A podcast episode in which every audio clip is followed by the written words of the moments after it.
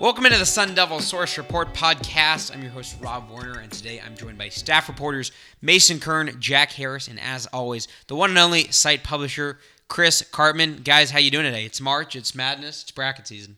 15 out of 16 Sweet 16 teams. Are you really? I'll have to one up you there because I'm perfect in the Sweet 16, Jack. I got about 14, 14 out of 16. It's Mason, been you got chalky. 16 That's out of crazy. 16? That's crazy. that. All I- 16 Sweet 16 teams, baby. I came into today thinking I was like doing great. I'm 14 out of 16. I'm 98% on E ESPN. I missed. I missed. I, I had Maryland in the Sweet 16. They came so close. that was close. a bad one. No, no, Yeah, they were not. was- yeah, They, that That they lost by like a possession. Nah, they weren't going to well, you know, everybody's better than normal because the one, twos, and threes all won, which is super, Right. super atypical. Yeah. Right. And then there's Oregon, but I had Oregon. Yeah, I had Oregon. I had Oregon beating Kansas State, and then I switched it the day before to Kansas State beating Oregon, and Kansas State lost in the first round. Kansas State didn't have Dean Wade. Yeah. Bad move. That was I- a bad, bad choice. I had Villanova and Maryland. But Those are my thank two God that misses. we're not talking. Actually, I don't know if it's a thank God that we're not talking about the whole bracket. We're talking about Arizona State basketball. ASU obviously beat St. John's 74 to 65 in the first four game, getting to the first round of the NCAA tournament, the round of 64, where they lost to Buffalo 91 to 74. And Chris, you, you were there in Dayton when the team played St. John's and won. What stood out to you when you were with the team? Uh, the fact that I was in three states in a period of five minutes that I'd never been to before, that was kind of cool. Uh, I I flew into Cincinnati, and then you kind of you. It's actually in northern Kentucky where the airport is. You bypass Cincinnati around this this little freeway that goes to the west, and it goes through Indiana, which where I'd never been for. Never been to Kentucky. Never been to Indiana. You had never been to Indiana? I had been to Indiana. wow. Bloomington, and, B-Town. and then into into Ohio where I'd never been. I, and by the way, like it's not like I mean I've been to about 35 states. Just weirdly, I hadn't been to those three. yeah, so that is kind of funny it's just those three. yeah. So anyways, uh, the the the game experience was really cool. Dayton's arena was awesome. Uh, just the, the job that they did uh, putting the whole thing together was nice. Um, ASU was was definitely a much better team than St. John's, and it was a really good matchup for ASU, which we said before the game because of St. John's lack of size and the style of play and all that stuff. So I wasn't really surprised to see ASU win. Uh, of course, they did a lot better. The Sun Devils did a lot better in the first half than the second half. But advancing to Tulsa and playing Buffalo was uh, not a surprise. Uh, also enjoyed being there. Went to a, a barbecue place called Burn Company that I recommend. Oh, good was it? Yeah, the ribs were actually really good. The brisket wasn't wasn't anywhere near the Miss Barbecue, for example, but the ribs were at least as good, if not better. Tough. Um, yeah, it was a, it was a good experience, but um, the game not so much for ASU. Right, uh, they were really destroyed. They uh, started out, I think they were ahead 14 to 10, then they were outscored like 21 to five or something like that. It was a crazy run, and it became pretty pretty clear that they weren't going to have any chance in the game. I think everybody in the arena sort of knew it um, from you know by halftime. Yeah, Jack and, and Mason, what was your kind of takeaways from that game? It just seemed like ASU wasn't really able, as Chris is saying, to mount even like an attempt at a real second half comeback or or really get back into the game after it seemed like Buffalo made a few adjustments that really made things difficult on the Sun Devils. Yeah, what what stood out to me about the game um, is that actually some of the small things that Buffalo usually does well, ASU took away. Uh, the Bulls only had 12 points in transition. ASU had more steals and blocks. Uh, Buffalo turned it over 15 times, which is a little, and, and, and ASU only turned it over 11, which is a little uncharacteristic to how you thought it might have played out. Uh, ASU outscored Buffalo in the paint. So all those things, it's like ASU didn't lose the game because they did a lot of small things that snowballed on them. They lost the game because they ran into a team that has been together for a couple years, that has a really solid identity and offensive game plan that, that finds ways to generate easy buckets inside and had a good shooting day. And the Sun Devils just couldn't hit some tough shots. Um, Buffalo does a really good job taking away the three point line. That was pretty clear on Friday. Um, and you know the the thing that that I kept coming back to watching that game is some of those issues that we just talked about. ASU's inability to or lapses sometimes on defense and the way it it defends a three point line and its inability to get efficient buckets sometimes or when they aren't making shots. You know the Sun Devils don't really have a, a, a fallback plan or something else to go to. Those are all problems we identified in the first game of the season against Cal State Fullerton when a, a less talented team was able to, to, to take them to the wire, take them to overtime. uh, in a somewhat similar fashion that Buffalo did. So, despite all of the different ups and downs that ASU had this year, it struck me that the same problems that were there on opening night were the same things that were ailing this team um, at, at the end of the season, and ultimately, those were the shortcomings that pretty clearly made Yeah. them not a real threat to, to go very deep in March. Yeah, I mean, they were ASU just this whole season was plagued by inconsistency. Um, to start this game, I mean, like Chris said, they go out, they go up 14 to 10, and then that 21 to 5 run by Buffalo really just just took all the momentum away. And when you look in the first half, I mean, this ASU team, one of their strengths this season was was their their work on the glass, getting rebounds, and and they allowed nine offensive rebounds in the first half alone. And and those easy second chance points are ones where you really would like to have back in a game where you give up a huge run in really the first round of the NCAA tournament where you're hoping to, to possibly advance. Um, so that hurts when, when you're giving up easy second chance points. And then in the second half, I think Buffalo extended their lead up lead up to around 25 points, and I mean it just really took the wind out of ASU sails. They were Yeah. ice cold from three, and they really, I thought, did a, a decent job of trying to work it inside and, and try and do things where they were successful in the past. Get it to Romello White, get it to Zylan Cheatham, who I, I don't I think he had more than 20 points in this game, so a pretty good overall game for him. But just just not really able to put a complete game together for this ASU team. Yeah, the biggest thing that stood out to me was the rebounding disparity and just the way that Buffalo really controlled that so much in the first half and in the second half. And just thought that was a fundamental issue throughout the course of the game for Arizona State. It didn't really seem like they had many adjustments that they could make that impacted that. Uh, but one thing I'm curious about, and, Chris, all you guys really, I want to know what you think about it. The challenge of playing two games in a little bit over 48 hours. How difficult is that for a team? Especially, you know, ASU had injuries such as Remy Martin, uh, guys that had played a lot of games. There's not a lot of depth on this team. There, there was a you know a smaller rotation, about a seven man rotation. What did you guys think about that and how it potentially affected the games? The players said it was a, an issue. Uh, certainly, I think when you when you have to travel at night uh, and Wednesday, and then you got to play again an early game, um, you know, on, on uh, at one o'clock their time on Friday. That's a very quick turnaround, as you said. Remy Martin was certainly nowhere close to 100 percent. Luguentz Dort said that uh, the hard fall that that uh, he took uh, on Wednesday against St. John's was still affecting him, and he actually re-aggravated uh, part of that with his hip bothering him the most in the game against Buffalo. I don't think that it that ASU would have won necessarily um, if not for that. As you guys have have accurately said, it was ASU giving up uh, too many second chance points, uncharacteristically, by the way, and then also poor shooting, which we've seen as a, feature of this team throughout the season from the perimeter.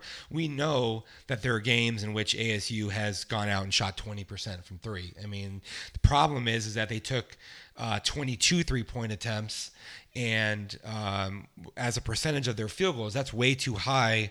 But what happened, and at least in my estimation, is they were trying to get back too much too quickly when they fell behind, and then it actually exacerbated their problems. Um, uh, as we talked about before the podcast even began, Buffalo ran some actions that ASU really didn't have uh any sort of answer for. In particular, I thought the way that they were able to get uh, Nick Perkins isolated against Romello White, to where he could uh, drive on White from the baseline or toward the ba- toward the, the baseline or, or or even inside.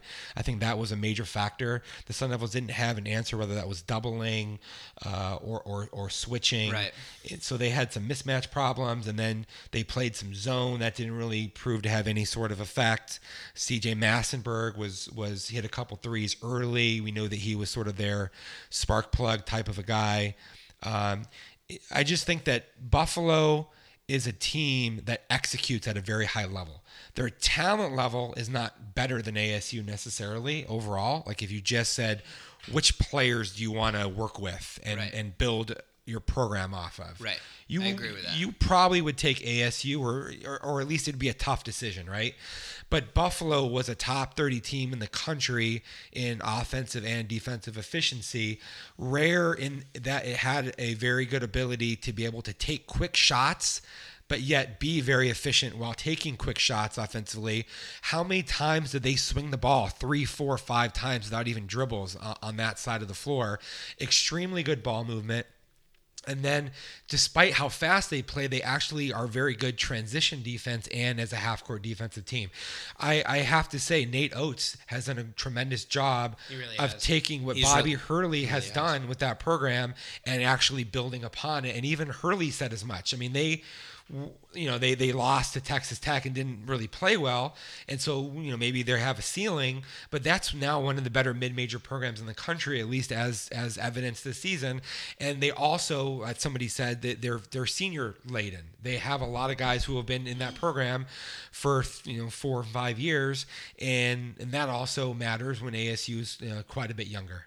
I think there's a reason why this Buffalo team won more than 30 games this year, and that was on full display in this ASU game. I mean, being able to to exploit everything that they wanted to do, run their sets effectively, and it really showed what ASU can do to improve just in terms of sets that they might want to consider running in the future because a, a problem I've seen just with this this team throughout the entire season is their designed plays either out of timeouts, out of half, at the beginning of, of stretches where you would think it would be a play that they'd run uh, designed specifically to get an easy bucket, there's really no either sense of urgency or no real well designed play. On inbounds under the basket, they really only just throw it to the half court for, for uh, Dort or Martin to, to ISO and make something happen. And then out of timeouts, they've taken bad shots as, as fans have seen throughout this season. So I just think Buffalo's really was able to kind of do exactly what they wanted to do, and ASU wasn't super well prepared to to combat against it. the the question that you have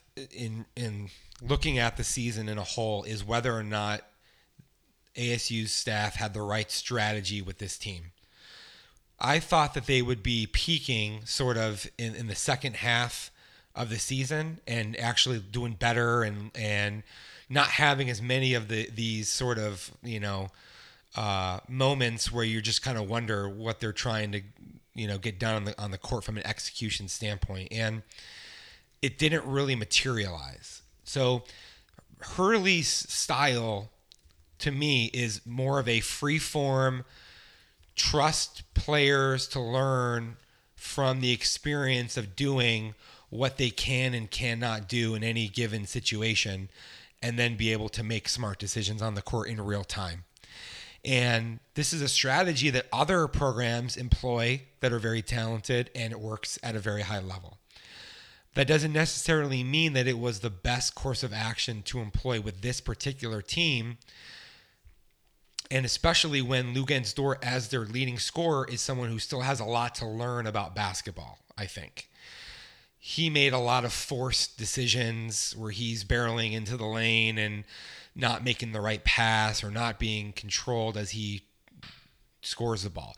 I think if you have a bunch of guys like Zylan Cheatham or even Romello White, who was very savvy on the court, uh, I think then you you had the ability to to look better more consistently than they were able to do with some some of Remy Martin's freneticism and some of the shots that he takes that maybe are debatable and that even Bobby Hurley has acknowledged being, you know, borderline and and Remy has said that, you know, if I don't hit him, coach is going to pull me out of the game cuz I'm taking a bunch of 18 foot two pointers, you know, for example.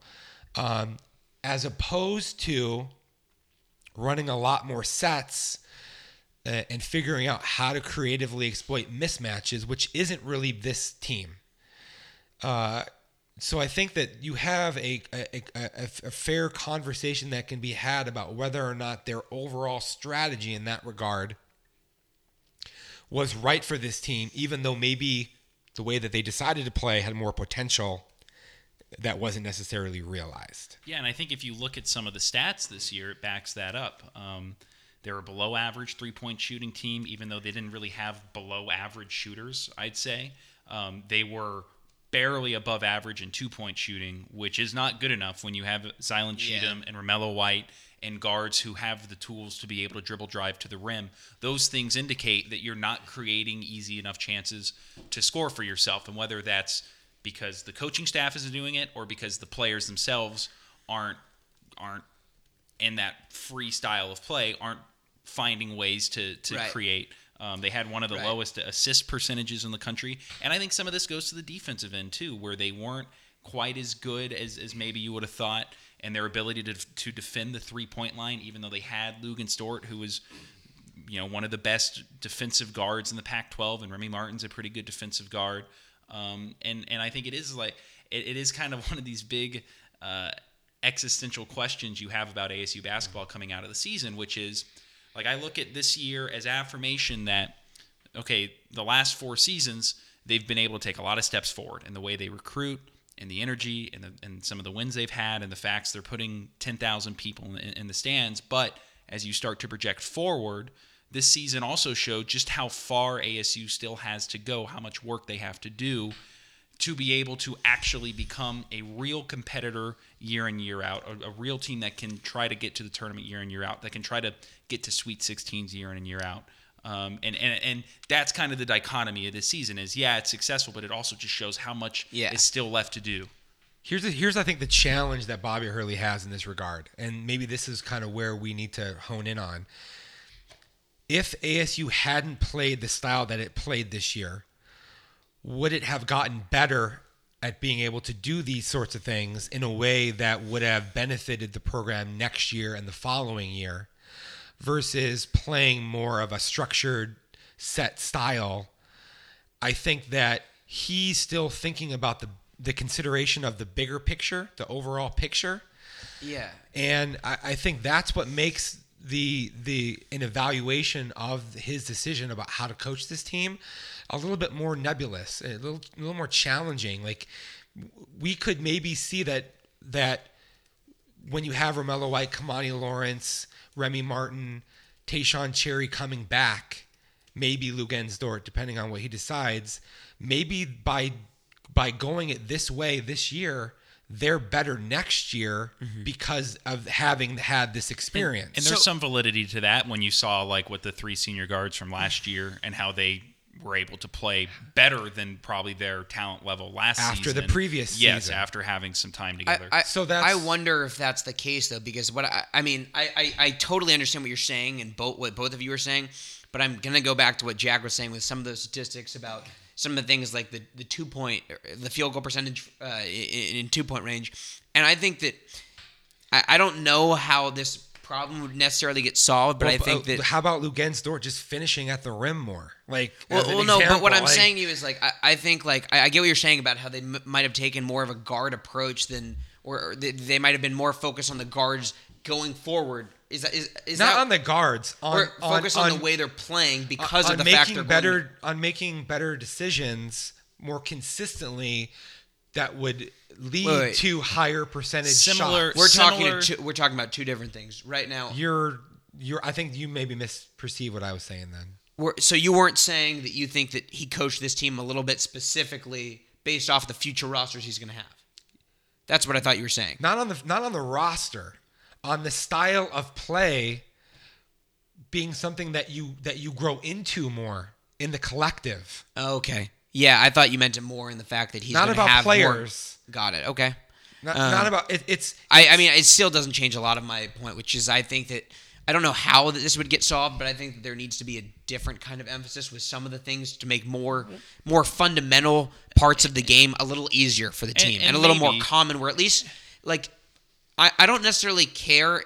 I mean, you know, if, if I'm ASU, if I'm an ASU fan, I don't you know, you want the field goal percentage from two to go up, obviously, but I want to start seeing, you know, the effort and, and, different ways to try to accomplish those things if they're not working. Yeah, and, and I think like what what the answer might have to be is like a somewhere a happy medium between letting guys play with a bunch of freedom and giving yeah. them putting them in a little bit more structure because like when you look at the teams that are usually successful in the Pac-12 for example in the last couple of years Oregon Washington Utah, teams that play above their talent level and Arizona. play in very structured systems. Well, Arizona is a little different. Yeah. Um, okay, but you're talking about the structured systems. Okay. Yeah. Um, obviously, Bobby Hurley, his his approach to coaching is to go a little bit against that grain, to try yeah. to give players more freedom because it, it might have a higher ceiling. He you has more of an NBA to, sort of approach. Yeah, and if you basketball. think about the way he, that, you think mean, about the way he played, like like I'm sure in Bobby Hurley's perfect world, all his players would be able to have the same decision making processes that he did as a player. Because when he was a player, he had a lot of freedom, and it, it clearly was pretty effective. in the, Right, but what in I'm- NBA, they're calling things that generate mismatches. Right, right, but But this- but the players intuitively understand it at a much higher level. Right, but this isn't the NBA. So, Chris, I'm curious for you.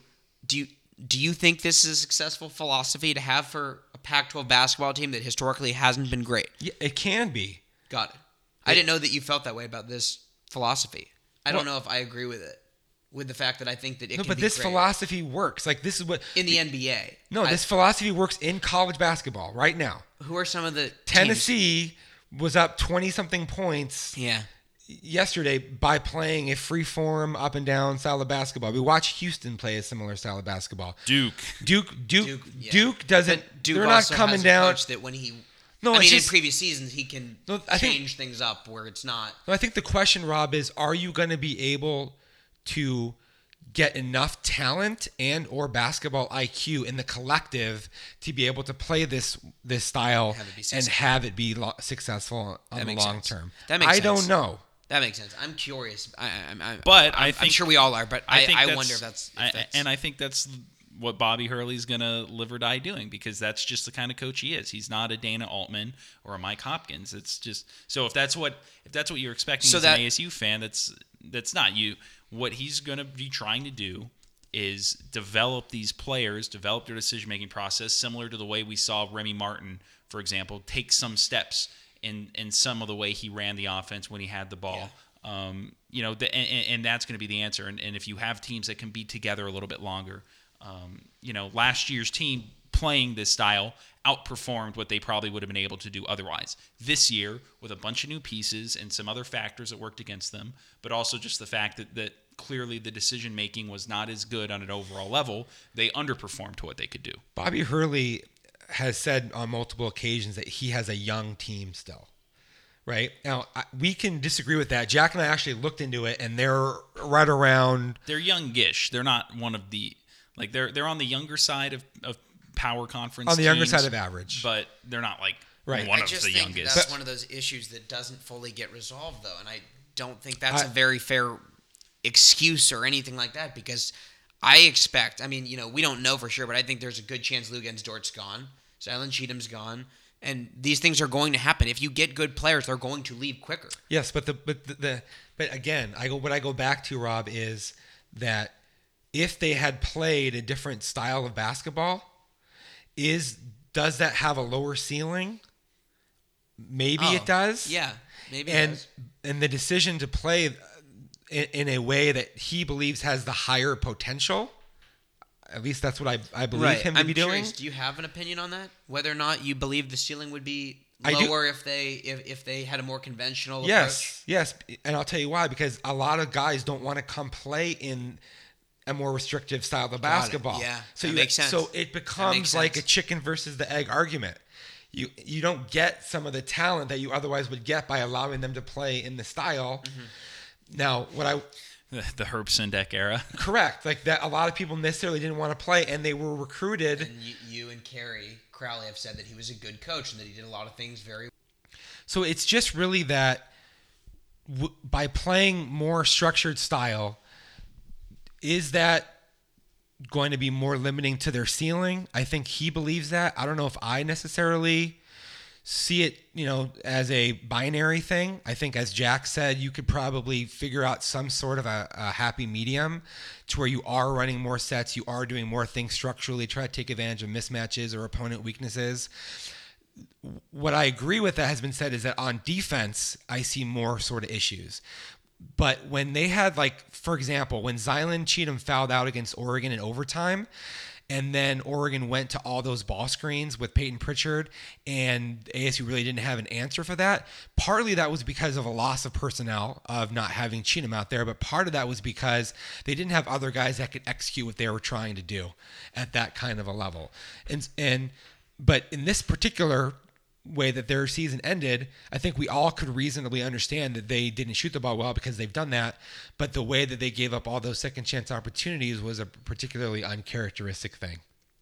Yeah, all right. Uh, now we can move on into ASU baseball. The team is number nine in the nation according to Division One uh, baseball's national rankings. The team is 22 and one. The team, I mean, the biggest news is that the team lost its its unbeaten streak of 21 games in a row to start the season against Oregon in heartbreaking fashion. A 12th inning walk off home run uh, in Eugene, Oregon. Um, that wasn't really my takeaway from the weekend. Uh, they had a very good series. They beat a pretty good Oregon team on the road. It was their first uh, road series of the season, and uh, they got two wins. They're number nine in the nation now. They moved up in the rankings. What, what did you guys Nine, think? number n- number nine by who? Because there are all these different Division one, Coaches like I said, poll Oh. and D1 coaches baseball. poll Yeah. and D1 baseball. Um, yeah, I'm with you, Rob. Um, yeah, they lost, but to me, this was the most impressive thing they've done this year is going to Oregon in the rain on a, a turf field. Um,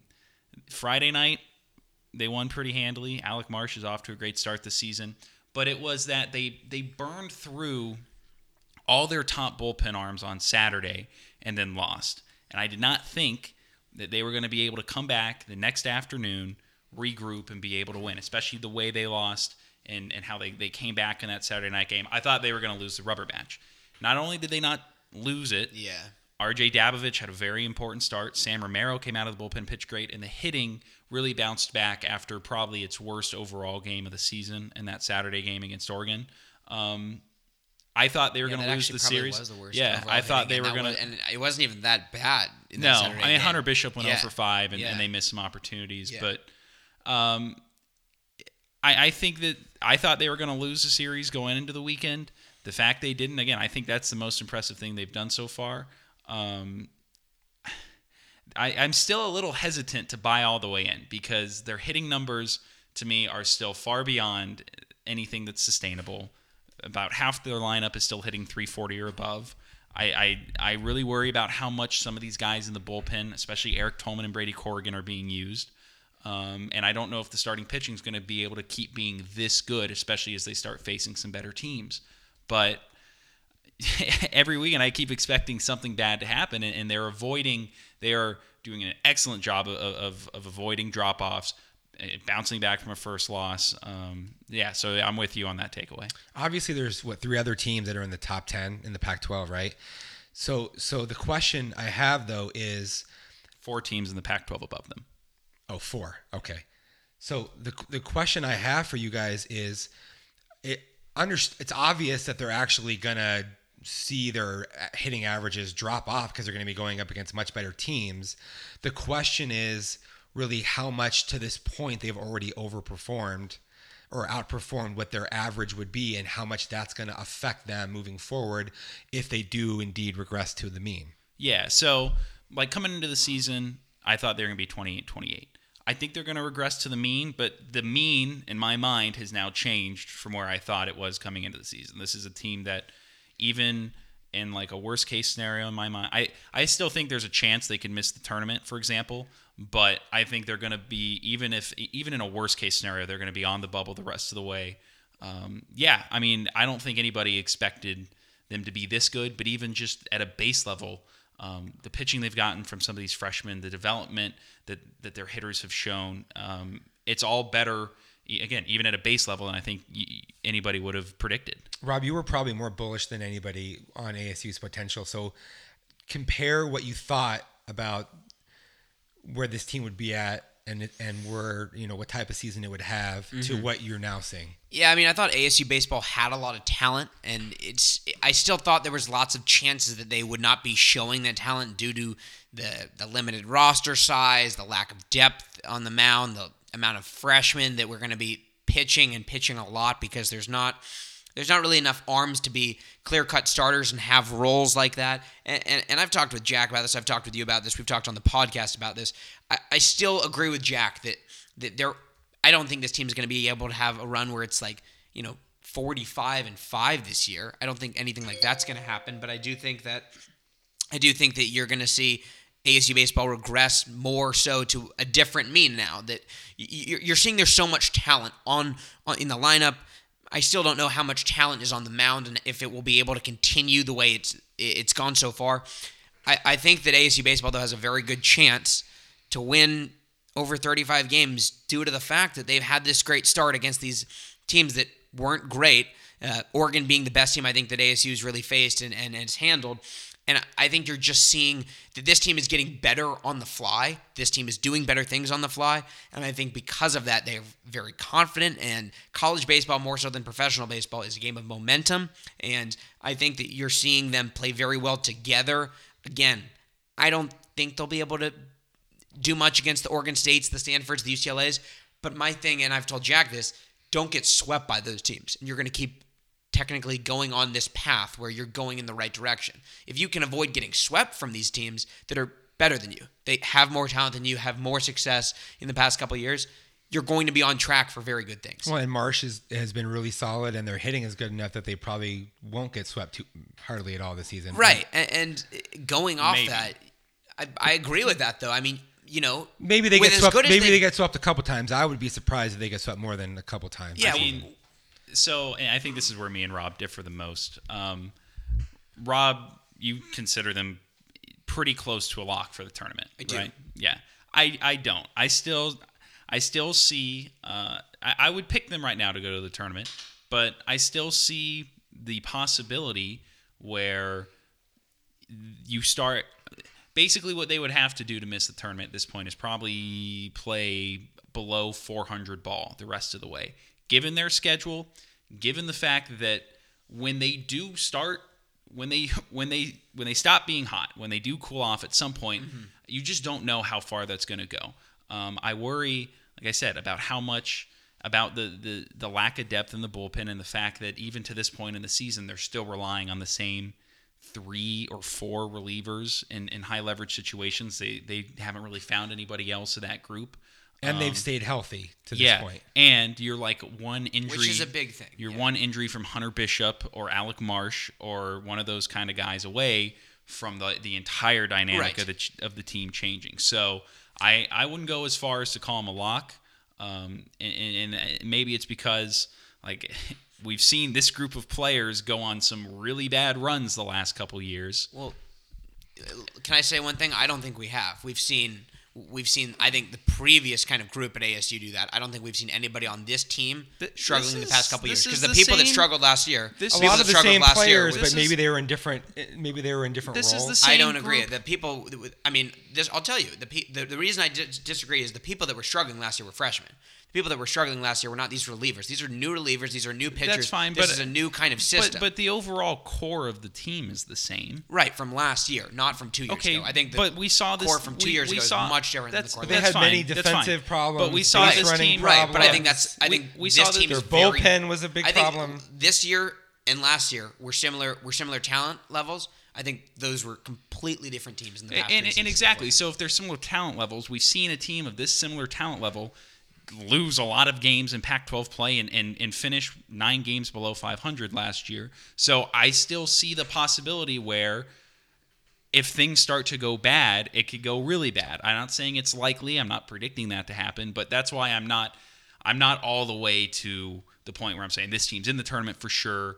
Um, I still think that there's some underlying issues that they've been able to avoid to this point, but that are still there as they are entering. I like I'm expecting them to regress to the mean as they're going into the toughest part of their schedule. So just that those factors alone give me some pause. Rob, uh, you were able to be in the Cape uh, in the last couple of years, and so you saw the development of some of these ASU players. Mm-hmm. Yeah. And I, I think that also you've expressed that you think that Tracy Smith has shored up to some degree some of the weaker areas Yeah. of the program. And so in the immediate aftermath of last season, your pers- your perspective maybe changed from then until you know six months after that. And so but i want to i want to ask you is where you think that that that there has been some of the most progress in ways that can be sustainable for them beyond just the the talent acquisition part of what they're doing. Yeah. what are some of the things that are still more problematic potentially for them. And how much of this was really foreseeable one of the things I talked to you guys about is we're trying to be ahead of the curve on the the prognostication of how these teams are going to perform, and to you have to uh, obviously consider everything that's already happened to this point in that calculus, but you also have to be able to sort of uh, project out on some of these ways, and I, and so you know we were probably in the collective certainly behind the curve, you less so than I think maybe the rest of our staff. So I just wanted to, you to weigh in on some of that. Yeah, I I think that Tracy Smith isn't necessarily a bad baseball coach. I think that there's a lot of I, I think there's a lot of things that he does that Well, that's good. That's good for you. well, I mean, no, I, I mean, I'm saying my opinion now. I- I don't think that the issues in the past couple years were necessarily like bad coaching. I think there were coaching. I think there were miscues, but I don't think they were. I thought. I think there were things like not hiring a pitching coach two years ago, and Tracy Smith believing that he could be the head coach and the pitching coach when the pitching severely lacked that year. I think last year there weren't steps taken differently when the defensive miscues started accumulating, and then they had, uh, you know, 21 more errors than the next most team in the Pac-12. I think that his issues are are more sometimes not deciding to make a change and not making an adjustment, but I do think that he's able to get good recruits. It's tough with baseball to always get the recruits to stay at the school and not go to the draft. Uh, or not and not go to professional teams when they get drafted, but I think he's shown an ability to recruit at a pretty high level. I think that he's made a, Also, his eye for talent has been pretty good. his eye for talent's been really good, and I mean, you've seen a decent amount of major leaguers that he's uh, produced in in past jobs at places that weren't nearly as successful historically as Arizona State, and I think he could do that at Arizona State. I think that it's really important right now, and Jack uh, Jack wrote an article about Michael Earley and his impact, and I think it's just important to understand that the I think the assistants are really good for Arizona State. I think Ben Greenspan, uh, who's the recruiting coordinator and, and deals with catchers a lot, and Michael Earley, who deals with all hitting as well as specifically outfielders. I think both of them do a lot of good things for Arizona State that's helpful, and I think this was a very young team last year, and I I understand on this podcast I've even said that's not always an excuse, but I think that in the Cape I saw a lot of these guys, Alika Williams, Gage Workman, Hunter Bishop, grow up a little bit in in the field, and you know sometimes it just takes you a little longer to get these defensive skills. Hunter Bishop um, has played pretty well in center field this year. I he's made a few amazing plays in center field. I still don't know if he's like a great center fielder. He doesn't seem like he's got that defensive skill really, but he's made some great plays. He got better in the Cape. I think that Tracy Smith has the ability to turn this program into what it should be, which is, I mean, I think he's got the potential right now, at least, to turn into a top 20 program perennially. Um, I don't know if he has the capability of turning it into a top 10 program perennially, because we haven't seen that on any stretch.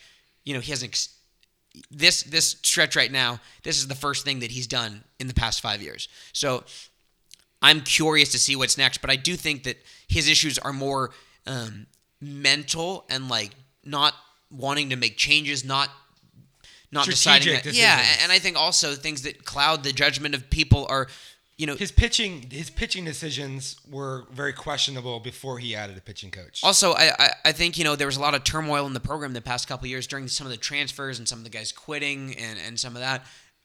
That was you know a lot. That's some of that has to be associated with Tracy Smith, and I think some of that you know just fairly has to be associated on the players because I I heard things that you know made it sound like some of the players were doing bad things too, and it wasn't all you know. but it- it's, he, it's his decision to bring those Right. players into the program and, and right exactly so it goes both culture. ways so i i think that i think that you know if you're tracy smith you have no more excuses now you are in your fifth year you have your team and he's going to say this is what i envisioned and i don't know if that's true i don't know if he was worried before this year um, but i agree with jack still that this team has a lot to show still because they haven't gone through many good teams and I, I'm just curious to see Yeah, if they the can sustain easiest- this. I, I, I Easiest schedule uh, Right. among all of the top teams in the country to this point. it- and I'm saying though at the end of this, my final thing to say with this point, if they can win 35 to 40 games this year and have just a decent tournament,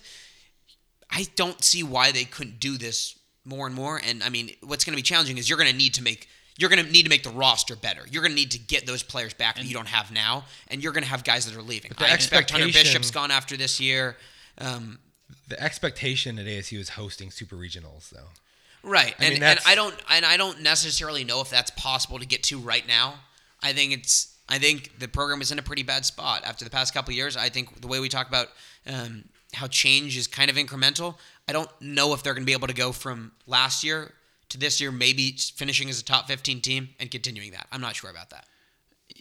I think I, I- think they have a chance. Are they going to be better next year than this year? Yes or no? Right now.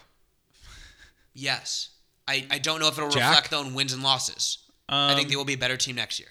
Yeah, I mean they'll bring back the same core for the most part. Um, maybe outside, they'll be about the same. Would be my Okay. guess. Um, Final thoughts, Jack. I mean, to to some of what Rob was saying, this is the first year of a roster that was completely signed by Tracy Smith. There are no more Tim Esmay holdovers. It's pretty clearly the the most cohesive clubhouse he's had in his five years at ASU. Um, Because everybody gets to play because they have so few. that is players. true, yeah. And I think that what is what has been most surprising to me, this almost seems like if if Tracy Smith is going to build ASU baseball into something, this is going to have to be the, the groundwork year. You're going to have to build mm-hmm. to the skeleton of, of what he's put together. You're going to have to add to that over the next couple seasons. That's going to be a lot tougher than just taking ASU baseball back to like the postseason, which seems likely at this point. Right. It's it's that next step that I think is is still to be Yeah. seen. But what he's doing this year, barring some monumental collapse, is he's probably giving himself the chance to now have another year, probably two, maybe three, to keep trying to build to this because he finally. I mean, the way he would argue it, and, and probably the way it is, is he has the core of players he's he's been trying to get for the first couple years. Maybe it took a little longer than he would have expected, and definitely longer than ASU fans would have liked. But they're finally to the point that uh, that you could you could see this core becoming maybe becoming something that takes ASU back to being a legitimate top ten program. Well, it's going to be interesting to see what happens. Uh, I think at a minimum, everybody can agree that they've outperformed the expectations and that Tracy Smith went from being uh, public enemy number one around ASU to being someone that can salvage uh, his tenure at the school. That's that's very plausible now, and uh, and also the team has done ex- ex- extremely well uh, to this point in the season, and be interested to see how they continue as they go up against the UCLA's and Stanford's and Oregon States uh, of the world. Um, I'm curious. Last thing before we, we end this, uh, do you have an updated uh, win loss projection, Jack? I'll say I'll say 36. So wait, that's a, a, minute, little wait below minute. that's a little below 500 the rest of the way. We're going like all right. I just have one follow up. If you think 36, if you think 36, then I'll how say do you you know think what? they're not? I'm How gonna, do you I'm think gonna there's a- amend this 38. That means 500 ball Then, the then rest they of the make way. the tournament. Yeah, then. what? That's I'm not saying I'm predicting them to make the tournament. Okay. I'm saying that I also see the possibility. I'm not saying oh Okay. it's 100. percent I'm not calling He them a said a tournament seventy lock. percent. Okay. Yeah, I'm at like 70 percent that they're going to Wait, make so the you think tournament. thirty-eight wins? Yeah, that's 500 ball. What did you rest of say a month ago? Oh, 28. That's big. Yeah, yeah. It I started. I started. I started with 34. Yeah. that was what I started with. What do you say now? I don't think much differently than that. I think between 30, 38, and I think 42. around I think around 500 ball is probably most likely what They've they do got the a rest few of the way. games though. They've they've still got a couple of these teams that aren't that good. They- that you could. Yeah, but that's but baseball, though. Yeah, still. No, I have to- I mean, this is. I'm just. That's true, but They- all it takes is a series loss Right. to U of A and then a loss at Long Beach, and all of a sudden we're sitting here a week from now and things look very different. You know what I'm looking Right. forward to? I'm looking forward to Pro Day tomorrow, Rob. Yeah, Pro Day is going to be fun. N'Keal Harry, Renell Wren are expected to be are. there, um, and we'll be out there getting some good uh, video and some written content and a lot, a lot of good stuff to look out for. Yeah, we'll have interviews and analysis. We'll try to figure out how well all these guys do in the testing phase, which can be a little bit tricky. Um, but yeah, I, I don't know exactly how much N'Keal Harry and Renell Wren will do Right. because They had very successful combines. Yeah, I think I think you know some of the some of the opinions on uh, N'Keal Harry's position stuff was a little bit you know borderline. Also, I'm sure that N'Keal Harry wants to help out Manny Wilkins as much as he can because Manny's going to throw and Right. and so that that so he'll be out there running everything and uh, be interested to see kind of how it all goes. All I gotta say, guys, is the pros are gonna be out at pro day, and by that I mean Sun Devil Source. You know we're going to be there, man. Wow. Nice. All right, well, that's going to do it on for this edition of the Sun Devil Source Report podcast. For Jack Harris, Mason Kearney, and as always, site publisher Chris Karpman, I'm your host, Rob Warner, saying so long and thank you for tuning in. No beer today, Chris.